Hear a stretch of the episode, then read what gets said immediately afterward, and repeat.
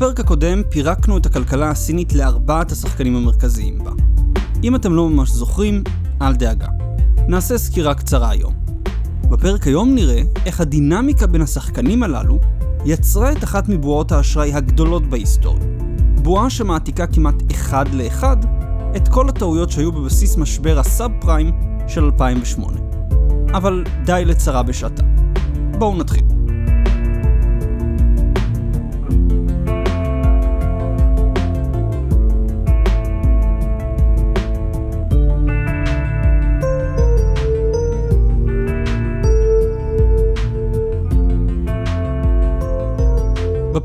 שרטטתי את ארבעת השחקנים בכלכלה הסינית. הממשל המקומי, הממשל המרכזי, החברות הממשלתיות והחברות הפרטיות. כל אחד מהשחקנים הללו הוא בעל אג'נדה משלו, שרוצה דברים שונים ורואה את הכלכלה הסינית מנקודת מבט שונה. השחקן הראשון הוא הממשל המקומי. מחפש כל הזמן מקורות מימון בשביל לספק שירותים ציבוריים ולהשיג את יעדי הצמיחה ששם לו הממשל המרכזי. הוא השתמש ומשתמש בשביל כך בעיקר בכלים פיננסיים לא מפוקחים, כמו כלי מימון, צובר חוב ממשלתי שאינו מופיע בנתונים ממשלתיים. הממשל המקומי גם מעוניין לתחזק את החברות הממשלתיות תחת חסותו, גם אם הן מפסידות כסף, כי הן נותנות לו רווחים ושומרות על תעסוקה. הוא נותן לצבור חוב, ולא מהסוג הטוב. החוב מממן פעילות שלא תחזיר את החוב, כמו פרויקטי תשתית מיותרים. השחקן השני הוא הממשל המרכזי, שלעומת הממשל המקומי, מתעניין בעיקר בצמיחה ויציבות חברתית. הוא מציב לממשלות המקומיות את יעדיהן, והוא מחפש כיצד לייעל את המגזר הממשלתי מבלי להביא למרי אזרחי. יש מתח מתמיד בין הממשל המרכזי לממשלות המקומיות. הן מעוניינות שהוא יממן את החברות בתחומן ויעביר להן עוד תקציבים. הוא מעוניין לסגור כמה שיותר חברות ממשלתיות לא יעילות בשביל לצמצם חוב, ושהממשלות המקומיות יגיעו ליעדי הצמיחה במינימום תקציב ממנו. השחקן השלישי הן החברות הממשלתיות. שורות לשתי רמות הממשל ומהוות שחקן נפרד. החברות הממשלתיות מעוניינות, כמו כל גוף ממשלתי, להמשיך ולגדול, אם בתקציבים, ציוד או כוח אדם. ככל שהן גדלות, כך גדלה החשיבות שלהן במשק הסיני. והחשיבות שלהן בעיני הממשל המרכזי. קשרי הון שלטון נוצרים יותר בקלות, ושחיתות רחבת היקף קיימת מהרמה המקומית עד הרמה הלאומית של הממשל. החברות הממשלתיות לוקחות לעצמן חלק גדול מההלוואות והאשראי במשק, הודות לאותם קשרי הון שלטון, והן עושות את זה על חשבון החברות הפרטיות. השחקן הרביעי והאחרון ובתחתית ההיררכיה הפוליטית הן החברות הפרטיות. החברות הפרטיות נמצאות בין הפטיש לסדן, בין הממשל המרכזי לחברות הממשלתיות. הממשל המרכזי רואה בהן מנוע כלכלי חשוב, אך הן לא נושאות איתן את אותו כוח פוליטי כמו החברות הממשלתיות. לכן החברות הממשלתיות מקבלות יותר כסף מהממשל, בעוד הן, החברות הפרטיות, נאלצות להיאבק בשביל משאבים. לא רק זה, אלא שהן גם תמיד נדרשות להפגין נאמנות למפלגה. מה שאולי מסביר למה רבים מעשירי סין מביעים תמיכה בלתי מסויגת במפלגה, וחלקם אף חברים בה. הם פשוט מפחדים שהם לא יפגינו מספיק נאמנות, יכול להיות שהמפלגה תזמין אותם לשתות תה. ארבעת השחקנים הללו קובעים את הדינמיקה הכלכלית של סין. בניגוד למשק חופשי, בו כוחות היצע וביקוש הם שמעצבים את כיוונו של השוק, בסין לפוליטיקה יש משקל שווה, אם לא גדול יותר, מכוחות השוק. בפרק היום אנחנו נראה איך הדינמיקה בין השחקנים הללו יצרה בעיית חוב שמאיימת על יציבות המשק בסין ועל המשך קיומה של המפלגה.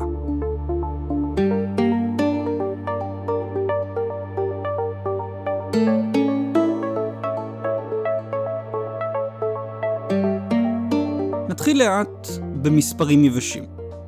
בסוף 2008 יחס החוב של המגזר הלא פיננסי לתמ"ג של סין עמד על 142.4% מהתמ"ג, או 2.1 טריליון דולר. המגזר הלא פיננסי כולל את הממשלה, משקי הבית ותאגידים לא פיננסיים כמו מפעלים, חברות שירותים וכדומה. בערך כל מה שהוא לא בנק או חברת ביטוח. למרות שזה נשמע המון, באותו זמן יחס החוב לתמ"ג של ארצות הברית עמד על 240.2%. כלומר, החוב הסיני היה קטן בערך בחצי מיחס החוב לתמ"ג של ארצות הברית. יחס החוב הסיני היה כן גבוה יותר מהממוצע לשווקים מתעוררים אחרים, שעמד באותו זמן על כ-100% מול ה-142.4% של הסינים. עשר שנים קדימה, ובסוף 2018 יחס החוב לתמ"ג של סין עמד על 254%. יותר מארצות הברית, והרבה מעל שווקים מתעוררים, שיחס החוב לתמ"ג שלהם עמד בסוף 2018 על 171%. בדולרים, החוב הסיני גדל מ-2.1 טריליון דולר ב-2008 ל-33 טריליון דולר. כלומר, גדילה של 31 טריליון. לשם השוואה, הכלכלה הסינית באותה תקופה, מ-2008 ל-2018, גדלה רק ב-8 טריליון דולר. אני לא מביא את הנתונים האלו כדי להראות, ה, הכלכלה הסינית נמצאת במצב מסוכן. אני מביא את הנתונים האלו קודם כל כדי שרגע נהיה מודעים לכך שיש לסין חוב גדול. אבל חוב כשלעצמו הוא לא שלילי או חיובי. כמות מסוימת של חוב או יחס חוב כלשהו אינם בהכרח אומרים שכלכלה תקרוס. חוב הוא חלק מחייו של כל עסק בריא, והוא בבסיס של המערכת הכלכלית שלנו. מה שקובע אם חוב הוא טוב או רע, אם הוא מעיד על חולי או בריאות של המערכת, היא המטרה שלשמה הוא נלקח, ומה הערבויות והפיקוח שנעשים עליו. אם חוב נלקח על ידי חברה בשביל להקים עוד מפעל עקב עלייה בדרישה למוצר, זה חוב טוב. אם החוב נלקח בשביל הקמת עוד מפעל, רק בשביל להקים עוד מפעל, זה חוב רע, משום שהחוב לא עוזר להגדיל את הרווח, אלא הוא רק מגדיל את החוב. אם החוב ניתן על ידי גוף מפוקח כמו בנק, אנחנו יכולים להיות בטוחים שמול החוב ניתנו ערבויות מספיקות ושהבנק תמחר בהתאם את הסיכון שמא הלווה לא יוכל להחזיר את החוב. אם הוא לא, אם החובות נלקחים וניתנים שלא במסגרת מפוקחת, יש סכנה שמול החוב אין ערבויות מספיקות, או שהסיכון בחוב לא תומחר כמו שצריך. לפתחו של הפרק היום עומדות שלוש שאלות. א', מהם הגורמים להגדלת האשראי במשק הסיני, והאם האשראי הופנה לפעילות כלכלית יצרנית? ב. האם המערכת הפיננסית הסינית ידעה לתמחר נכון את הסיכון במתן הלוואות ואשראי, והאם ישנן ערבויות מספיקות כנגד אותן הלוואות? וג' אם החוב מהווה סיכון ליציבות המשק הסיני, האם המפלגה מודעת לסיכון הזה ופועלת לצמצם אותו? שאלות א' וב', לאן הופנה הכסף והאם הסיכון הוערך נכון, יהיו במרכז הפרק היום. בפרק הבא נעסוק בטיפול של המפלגה בחוב. אז אחרי המבוא הארוך הזה, אנחנו יכולים סוף סוף להתחיל ולעסוק בנושא של הפרק שלנו, בחוב הסיני הגדול. ואנחנו נתחיל מהאירוע המכונן של החוב הסיני. משבר הסאב פריים של 2008.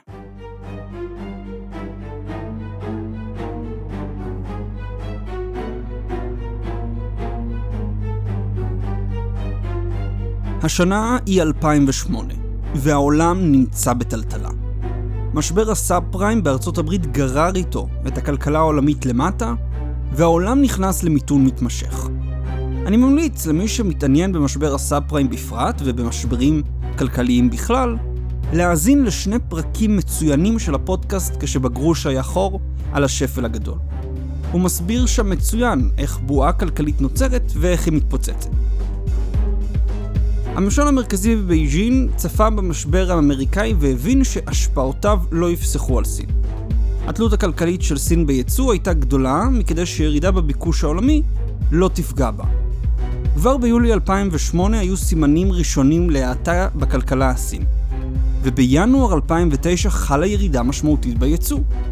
הממשל המרכזי הבין שאם הוא רוצה לשמור על הצמיחה של המשק הסיני, הוא יהיה חייב להתערב. אז הוא יתערב. עם תוכנית המרצה בהיקף של כ-4 טריליון יואן, או 586 מיליארד דולר. בערך 12.5% מהתמ"ג של סין ב-2008. מטרת התוכנית הייתה להבטיח את הצמיחה הסינית על ידי השקעה מסיבית של כסף בכלכלה. ההשקעה בוצעה במספר דרכים, אך לענייננו נתמקד רק בהשקעה הממשלתית בתשתיות ובנייה במחוזות. במסגרת תוכנית ההמרצה, הממשל המרכזי תכנן להעמיד לטובת פרויקטים של בנייה ותשתית במחוזות השונים כ-588 מיליארד יואן. הוא ביקש מן המחוזות להעמיד סכום מעט יותר גדול של כ-600 מיליארד יואן. למחוזות כמובן לא היה את הסכום הכסף המספיק. היה חסר להן כמחצית הסכום, כ-300 מיליארד יואן. לבקשתם, השלטון המרכזי הקל עליהם ללוות את הסכומים הנדרשים, אם באמצעות הלוואות ממשלתיות, הנפקת אגרות חוב, או הגדלת החוב התאגידי של חברות ממשלתיות במחוזות. ההקלה במדיניות ההלוואות למחוזות לוותה בהקלה כוללת בבנקים למתן הלוואות, שנענו ללחץ הפוליטי עליהם להשתתף במאמץ הלאומי לשמור על צמיחה גבוהה. מה הייתה התוצאה של כל זה? ברבעון הראשון של 2009 סך כל הלוואות הבנקים גדלו בכ-4.6 טריליון יואן. יותר מתוכנית ההמרצה הממשלתית, שעמדה על כ-4 טריליון יואן. השלטון המרכזי הציף ב-2009 את הכלכלה הסינית באשראי זול. אשראי שהלך ברובו לממשלות מקומיות דרך כלי המימון שלהם, ולחברות ממשלתיות. המטרה של השלטון הייתה אחת, למנוע מיתון של המשק הסיני ולהבטיח צמיחה. ובזה הוא בהחלט הצליח. בין 2009 ל-2011 הכלכלה הסינית צמחה הודות לתוכנית ההמרצה, בקצב שנתי של כ-9.8% בממוצע. אך הצמיחה הזאת הייתה מלאכותית. היא לא נוצרה על ידי עלייה בצריכה המקומית, או עלייה בדרישה לסחורות סיניות. השלטון המרכזי הנדס את הצמיחה, וניתק בין הכלכלה הסינית למציאות בשטח.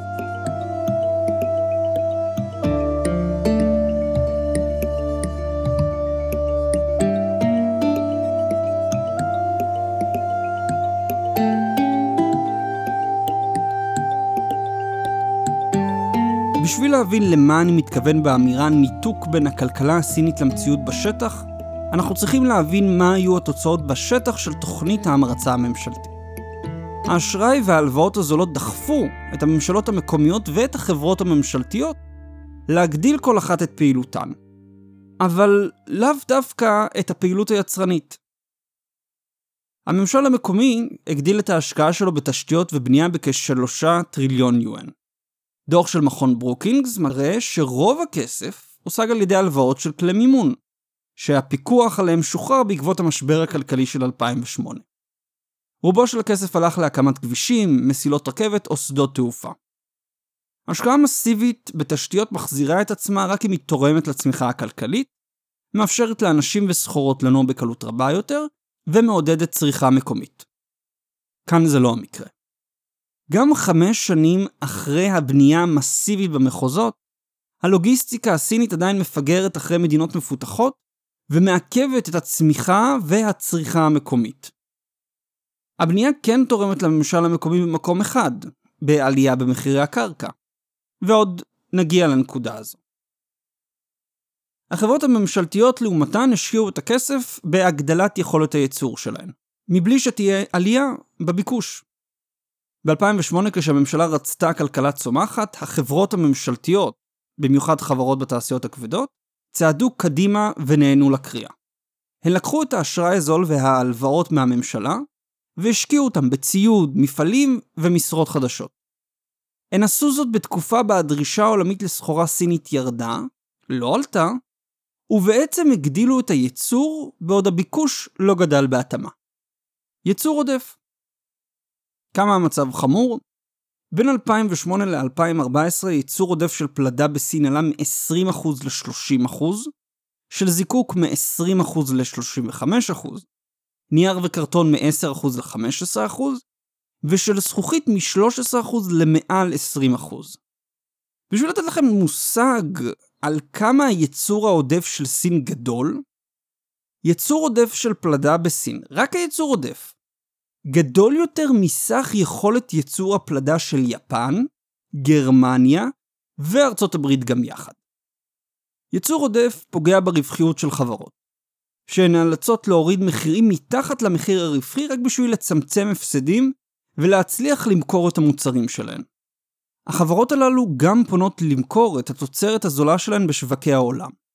מפילות את המחיר העולמי לסחורה ומביאות לפשיטת רגל של חברות זרות.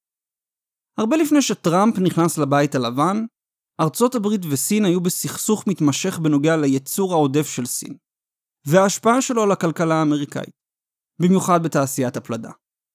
אובמה ובוש הבן, שניהם הטילו מכסים על פלדה סינית בשביל להגן על יצרנים אמריקאים מהייצור העודף הסיני. דרך אחרת של החברות הממשלתיות להציל את עצמן, היא על ידי הורדה של עלויות הייצור, אם על ידי קיצוץ במשכורות, התעלמות מהרגולציות, או הסתמכות על הלוואות וסבסוד מממשלת המחוז להמשיך בפעילותן.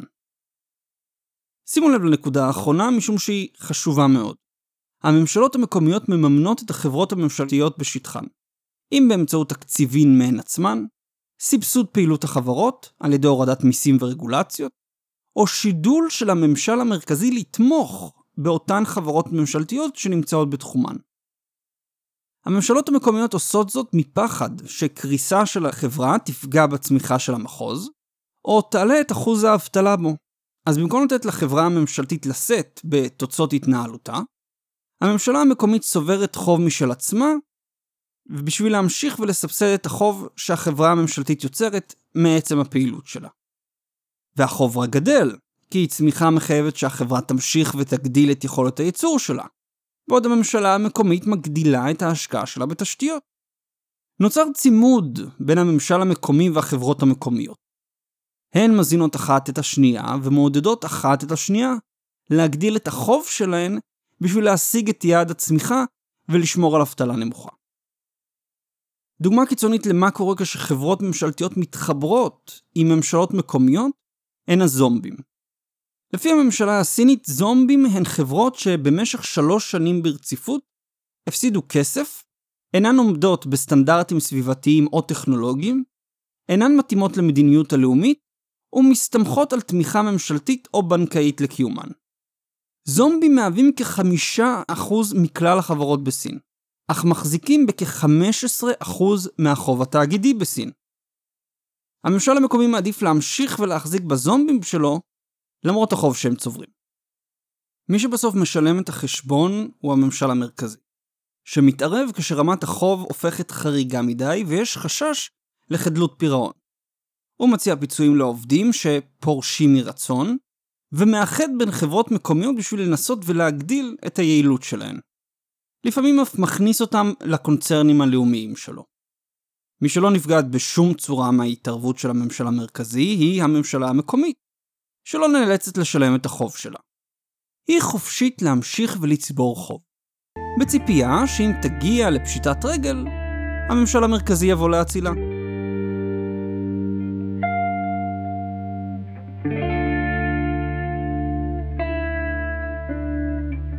אז ענינו על השאלה הראשונה. החוב הסיני גדל משום התערבות ממשלתית מסיבית במשק בסוף 2008. התערבות שעודדה את הממשלות המקומיות והחברות הממשלתיות להמשיך ולהגדיל את החוב. משקיעות את רובו של הכסף בתשתיות ויכולת עודפת. משום שכל אחת תלויה בשנייה, נוצרה תלות ביניהן. הגדלת החוב של אחת הגדילה את החוב של השנייה. הן עתידות להתמודד עם ההשלכות של הגדלת החוב בשנים הקרובות. בין 2018 ל-2023, הממשלות המקומיות יידרשו לפרוע חובות בסך כולל של 1.8 טריליון דולר. המגזר הלא פיננסי, הכולל את החברות הממשלתיות, ייאלץ לפרוע באותה תקופת זמן חובות בסך של 2.4 טריליון דולר. כעת, אנחנו פונים לשאלה השנייה. האם המערכת הפיננסית הסינית ידע לתמחר נכון את הסיכון במתן אותן הלוואות ואשראי, והאם ישנן ערבויות מספיקות כנגד אותן הלוואות. בשביל לענות אבל על השאלה הזו, אנחנו קודם חייבים להתייחס לגורם נוסף שהגדיל את החוב הסיני והזין בין השאר את החוב של הממשלות המקומיות. בועת הנדל"ן בסין אשראי זול מביא בדרך כלל לבועת נדל"ן. צעירים וזקנים יכולים ללוות בקלות כסף ולקנות איתו דירות, אם בשביל מגורים ואם כהשקעה. מאז 2008 מחירי הדירות בסין נמצאים בעלייה מתמדת. בין 2010 ל-2016 מחיר למטר מרובע בערים נחשבות בסין עלה ב-107%. רק בין 2016 ל-2017 המחיר לדיור בערים הללו עלה בכ-25%. הדרך היחידה לדעת בוודאות שמדובר בבואה היא רק אחרי שתתפוצץ. אך ברור שכאשר מחירי הדירות גדלים בקצב מהיר פי שתיים מהמשכורות, העלייה במחירי הדיור כנראה לא מונעת מהכנסה פנויה של אזרחי סין. אינדיקציה נוספת היא שכחמישית מהבתים בסין עומדים ריקים. דבר עולה בקנה אחד עם כך ש-70% מהבתים הנרכשים בסין הם בתים להשקעה. כלומר, השוק מונע מהחיפוש של צרכנים סינים אחר נכס להשקעה, לא ביקוש לדיור.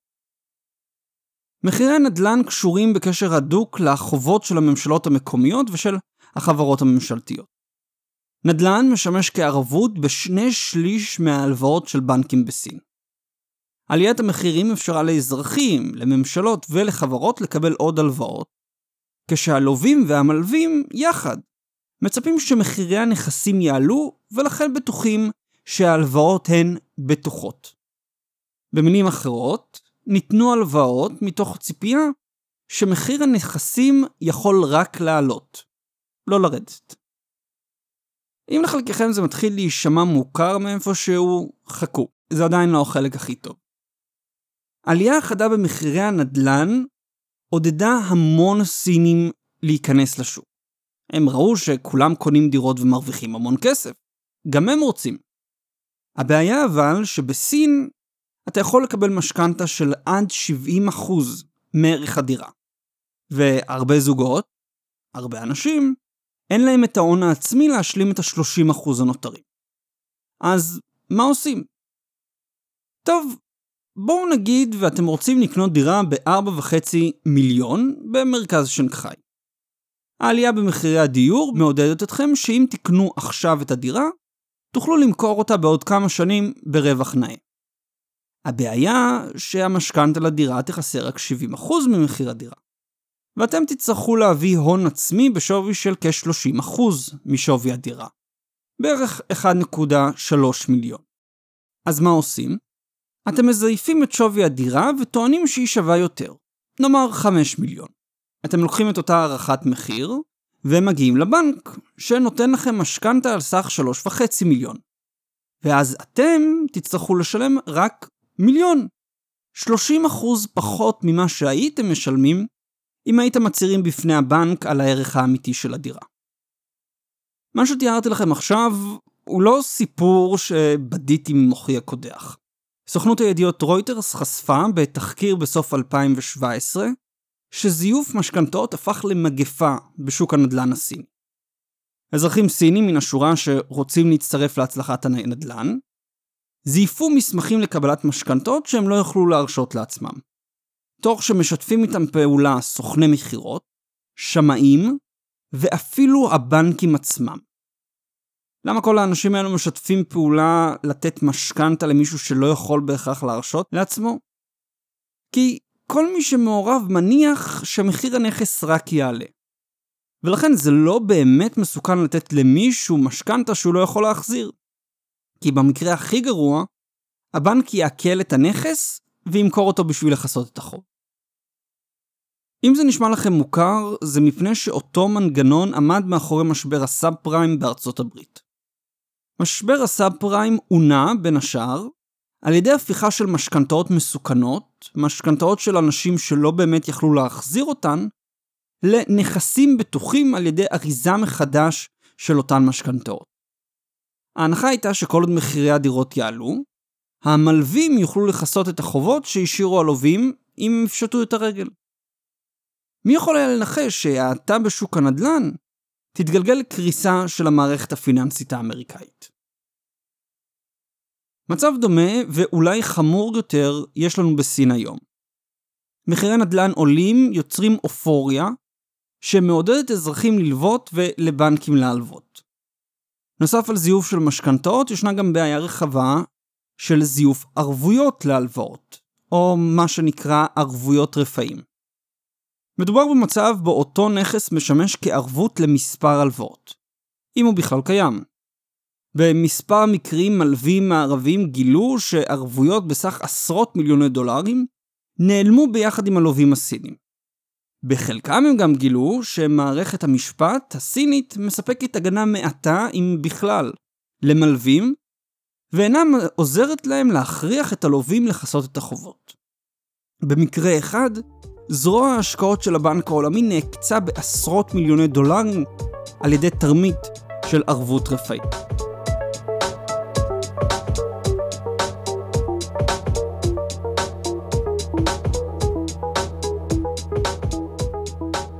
המסקנה המתבקשת היא שהמערכת הפיננסית הסינית לא מתמחרת סיכון כראוי, או דואגת להעמיד ערבויות מספיקות להלוואות שהיא נותנת. זו התשובה לשאלה השנייה ששאלנו. האם החוב הסיני מכוסה? ממצאי תחקיר של רויטרס מראים שלא. לזה אנחנו גם יכולים להוסיף שהרכב והיקף החוב הסיני אינו ידוע עד הסוף.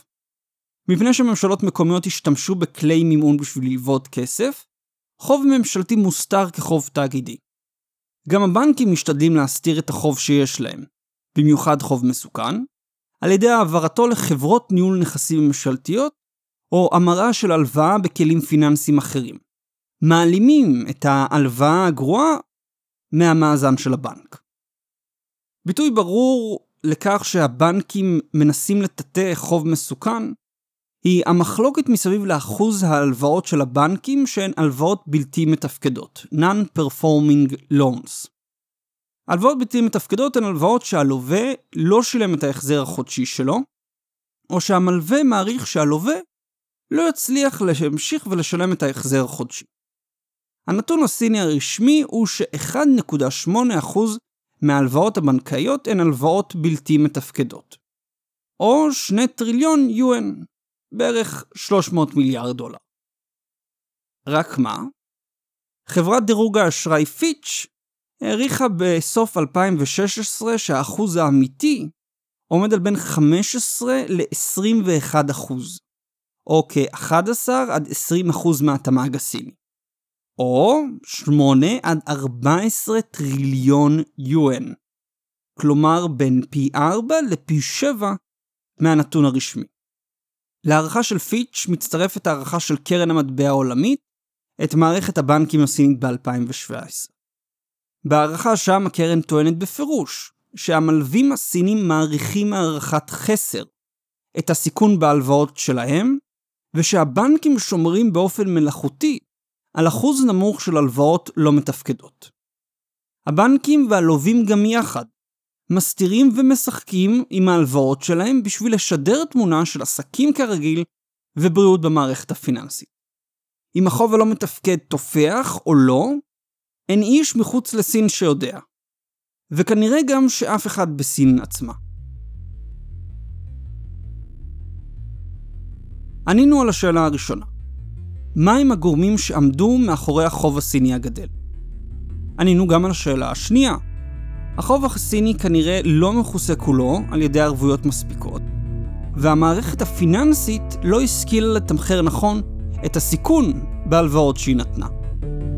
בהערכה של קרן המטבע העולמית את החוזק של המערכת הפיננסית הסינית, היא מצאה שבמקרה קיצון של ירידה ב-7% בתמ"ג, אחוז ההלוואות הלא מתפקדות יקפוץ מ-1.8% ל-9.1%, ו-27 מתוך 33 הבנקים של סין יהיו עם בעיית נזילות של כ-280 מיליארד דולר. מדובר כמובן בהערכה אופטימית, המתבססת על הנתונים הרשמיים של הבנק המרכזי של סין, ולא על הערכות של פיץ'. מה הסיכוי שהתמ"ג הסיני יתכווץ ב-7%? קטן ממש. הפעם האחרונה שמשהו כזה קרה היה ב-1967.